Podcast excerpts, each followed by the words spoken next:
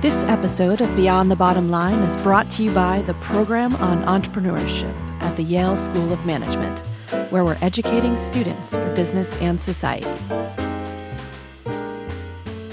Welcome to this week's edition of Beyond the Bottom Line.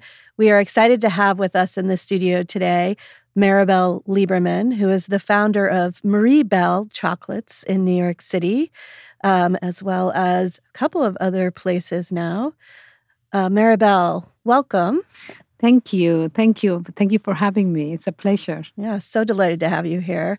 So, I would love to kind of back up a little bit and talk about your early days, maybe back in Honduras, and a little bit about your first entrepreneurial ventures when you were eight years old. Oh my God. Yeah. You know, I come from a um, family of eight kids.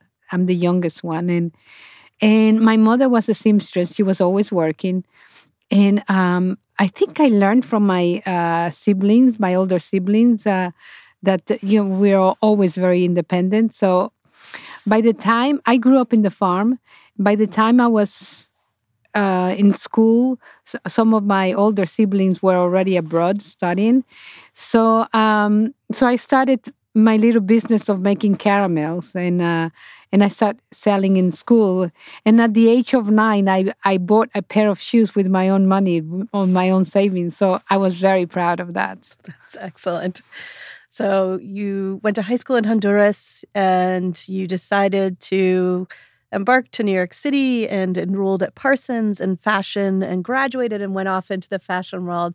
I would love to hear a little bit about that decision and then a little bit about kind of what your work in how your work in the fashion industry informed some of the work that you're doing now with the company.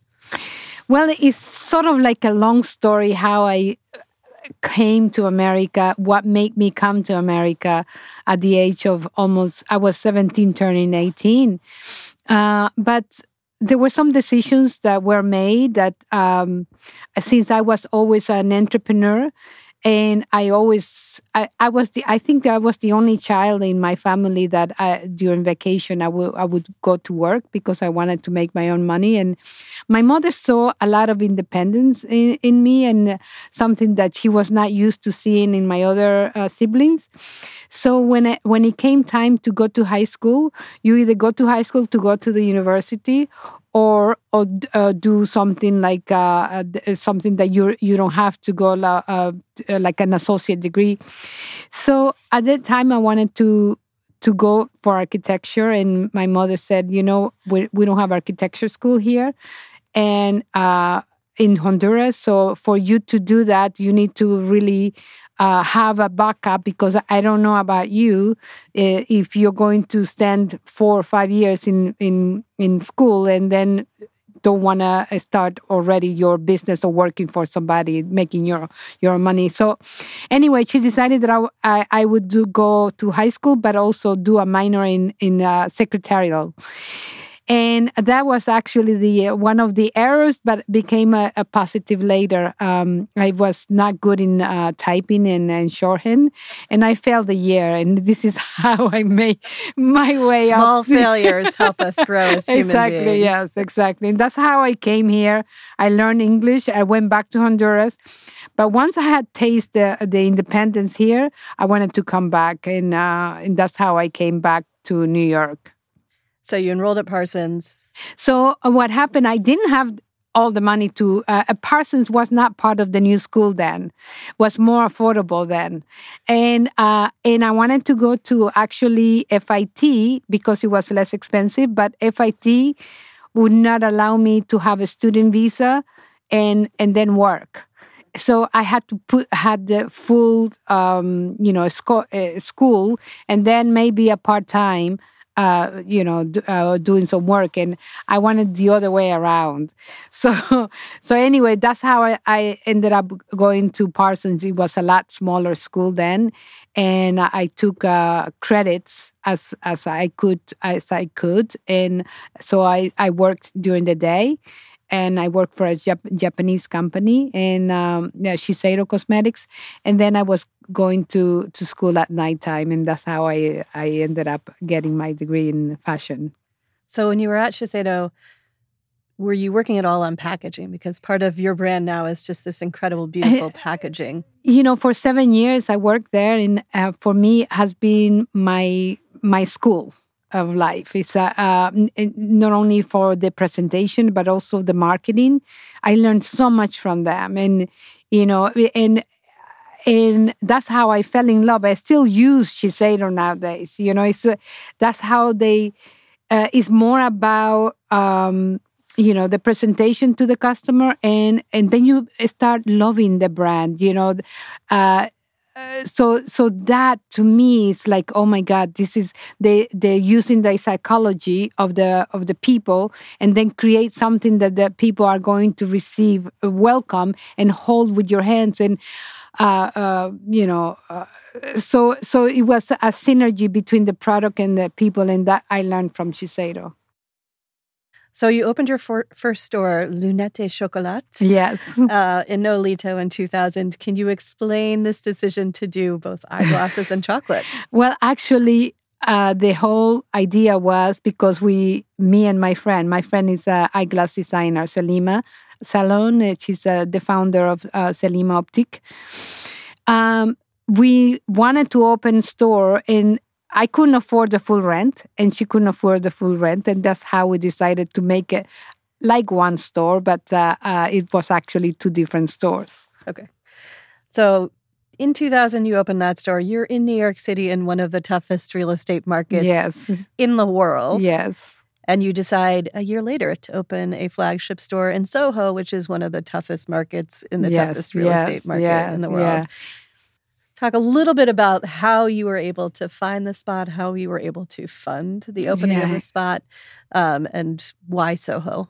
Well, I live in Soho, and um, why so soon was because I, I was pushed to it. Uh, after September 11, 2001, all the businesses in, in Nolita and Soho were suffering, but more so in Nolita as a result of the September 11, lots of businesses went out of uh, close, and there were lots of spaces uh, for rent. Uh, and of course, I was not willing to to sign a lease for um, for you know I, I couldn't afford oh, this rent, but but chocolate is very seasonal, and December is actually one of the highest months of uh, of you know for the sale of chocolate. So I took that space where Maribel is as a pop up shop, actually, you know. One of the original pop ups before pop ups became exactly, so popular. Exactly. Yeah. So um, I didn't have the, um, I wasn't going to go and buy furniture, but uh, uh because it was just going to be for a month. So I, I borrowed some furniture from um, from my next door neighbor who had an antique uh, store, and uh, I promised them I was going to sell the furniture for them. So anyway, Enterprising. That's, so that's how I started that. Uh, that, that just because I needed to sell more product because Nolita was not really selling because of not many tourists were coming to Nolita, but they were they were coming more to Soho. So you continue to have that storefront, so and it's uh, evolved. So since day one, my customers started coming since day one, and of course it was it was a big space for chocolate. It was too big, but then I put some rugs, which is from my next door neighbor, some lots of furniture that I, I didn't need to, but I I put merchandise and and it it did very well. So then I decided to extend it to Valentine's. And so I stayed to Valentine's. And after Valentine's, I said, I, there's no way I can afford this rent. The only way I can do it is if I do wholesale. Um, anyway, that led to what is wholesale and how to price everything. And luckily, one of the uh, the the main buyer of uh, uh, Neiman Marcus and Bergdorf went into my store when I was already thinking that, to do wholesale, and they asked me if I do wholesale, and I said yes, I do. They were actually my first uh, customers. So you've got the store. Talk a little bit about that transition to wholesale and what were some of the things that were unexpected that came up. Um, and at this point, you already how many products do you have that you've developed for the store? Um, the wholesale came in 2002. Uh, uh, uh, September 11 was 2001. So 2002. Um, I have no idea about um, all the codings, you know, all these uh, you know, uh, the um, all the coatings that I needed to have for, per product. Uh, but actually, Neiman Marcus taught me a lot, you know, because they wanted my product, and uh, and so so they taught me that you know this is what we need and the uh, the pricing i had no idea i just got the price in half from the from the retail and of course you know in my previous conference just today i said you know this is something that you need to be very careful because your margins are smaller. You need to be careful that everything is covered. Uh, so anyway, but from the errors you learn, like uh, like I said, then uh, we I, I sent my first order in in uh, October or November, and uh, that same year I was my hot chocolate was featured at the Oprah's favorites, uh, in in the year 2002. So it came like they couldn't even they sell out like every week, and uh, it was perfect timing. So talk to me a little bit about at that point. Did you have the production facility set up in Brooklyn or no? No, no. I actually was making my hot chocolate in the basement, and the ganache, uh, the bonbons were we were still making it in France. I started my production in in uh, in the south of France in Biarritz, uh, the Bayonne area. It's a terrible place to have to go visit a factory. I know. Absolutely horrible. uh, but when uh, what happened when the uh, franc became euro, then the product really went up, and I, I said, okay, the, the, I have to find a way to to manufacture. And at that time, there weren't too many so many manufacturings of small manufacturers of, of chocolate and so in 2004 i um, i bought some equipment from belgium and and I, I rented a space near the store in on in, in Sixth Avenue, and uh, I started my my production of only the ganache there, and then I still uh, was uh, uh, making my hot chocolate in the basement. So I only had two products to sell then. so you have Oprah featuring your product. You have product flying off the shelves and perhaps running out of product. Yeah. Many sleepless nights, I assume, making chocolate. Well, hot chocolate. when uh, when the hot chocolate uh, was featured, uh, I mean, it was a good nightmare, but very, very nightmare. You know, uh, first of all, my my tins i had decided i have launched that year with uh, my design of the of the packaging and the um the lid was not really um uh, tight enough yeah. and it was, there were lots of explosions flying over everywhere so that was a nightmare then then my my website my early website in, that I launched in just before the Oprah, I didn't even have a shopping cart there, and uh, uh, and then uh, I didn't have uh, the shipping label there, so I had to buy lots of printers.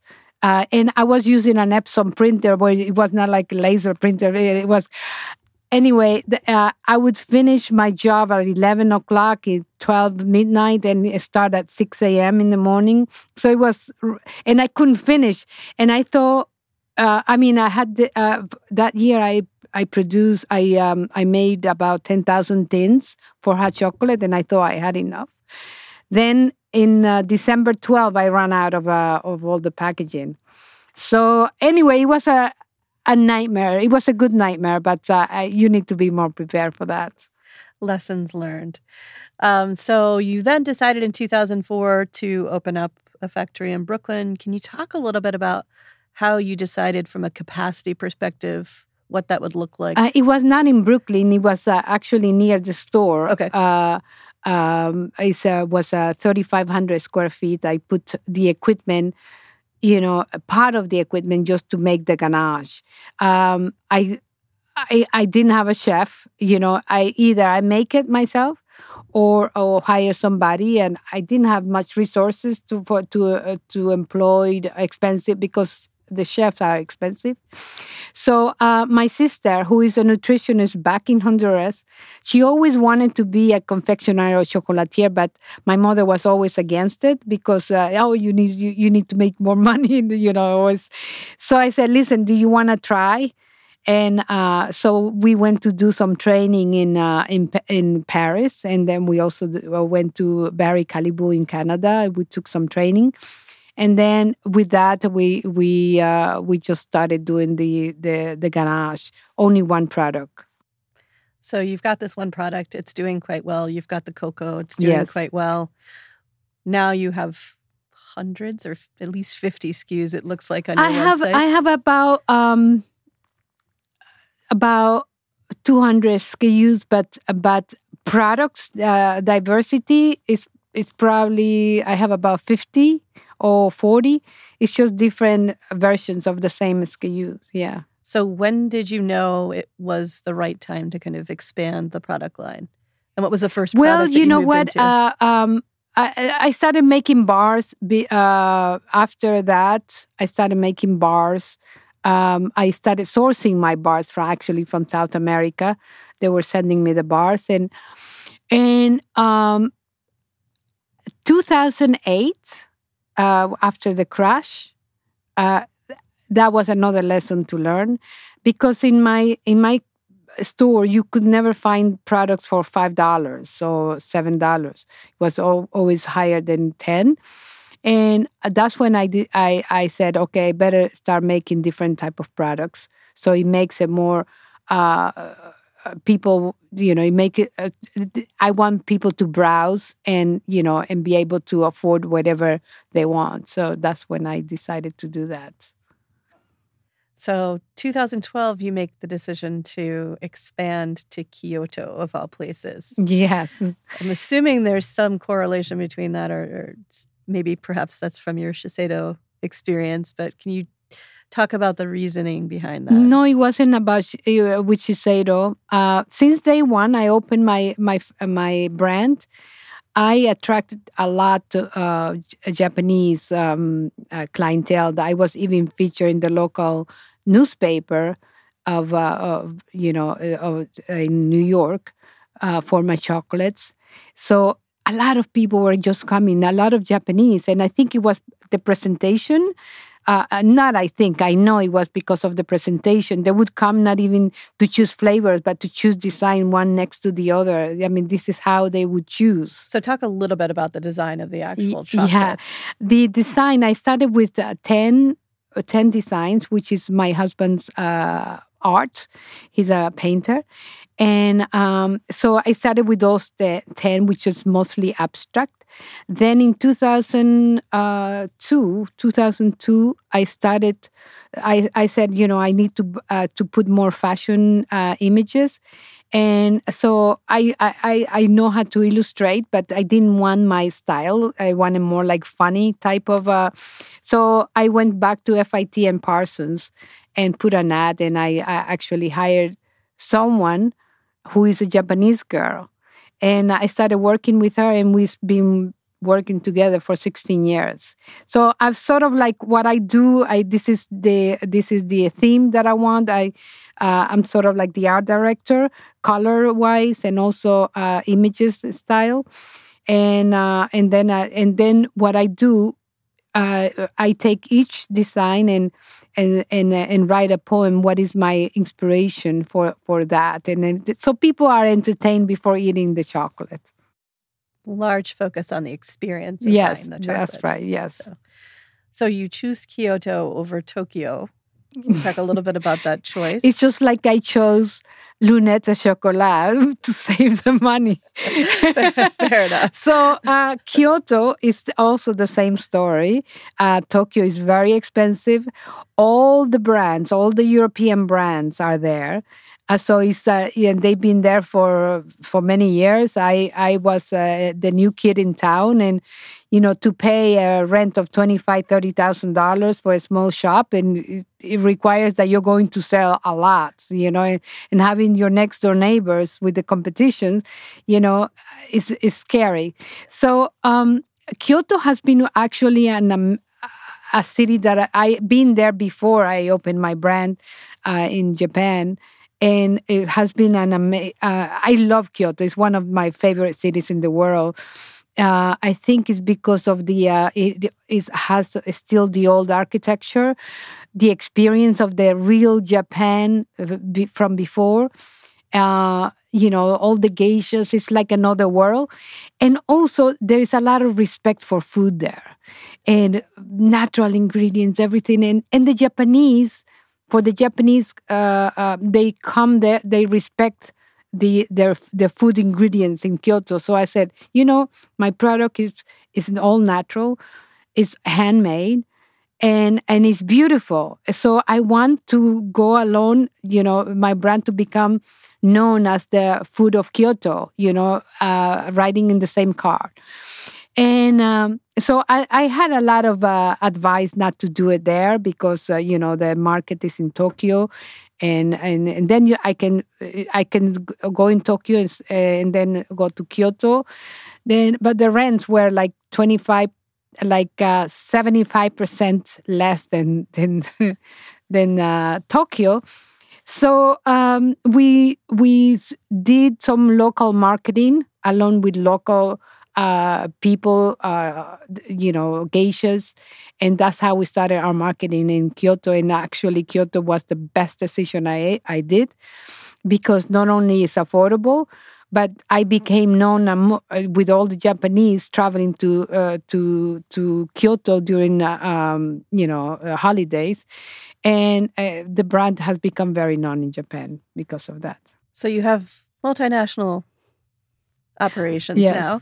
You also have an e commerce site. Can you talk a little bit about the breakdown between e commerce and retail, and maybe between retail in New York versus Tokyo and Dubai? you, you mean like uh, uh, sales sales wise? Yes, sales. Okay. Um, Japan has become actually a bigger market for me because I have uh, I have it's going to be the fifth store we're opening in in uh, in September. But right now we have four stores in my e-commerce, and uh, they don't do much wholesale. They do more cor- uh, corporate.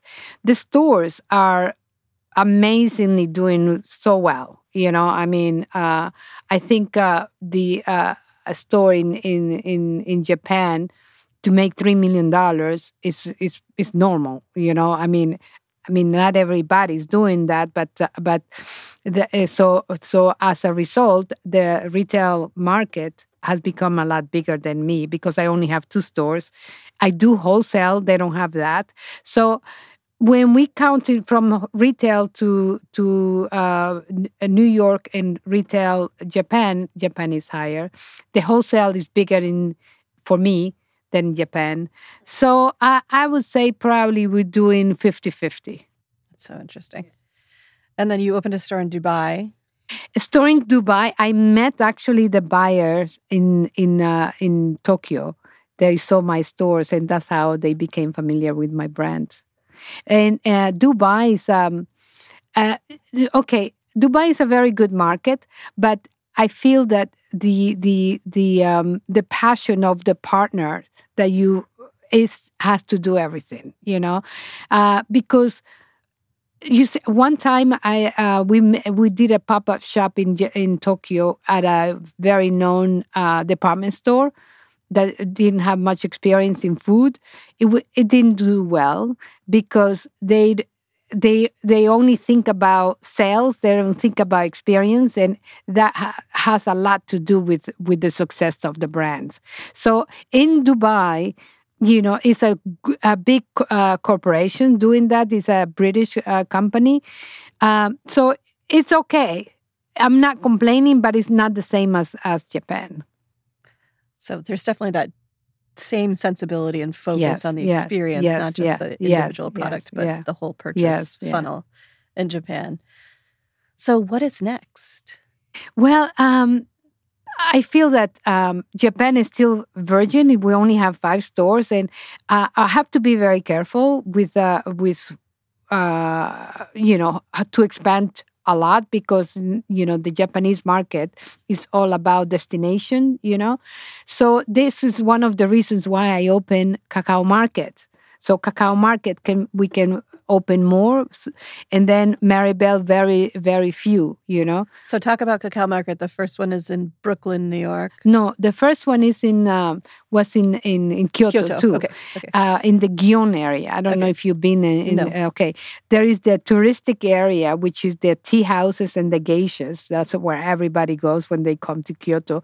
We open cacao market there. Okay. Okay, and then Maribel is in an area more like, um, you know, like uh, fashion boutiques, like Madison, let's say. Okay, so different different markets. Different audience. Yeah. Yes.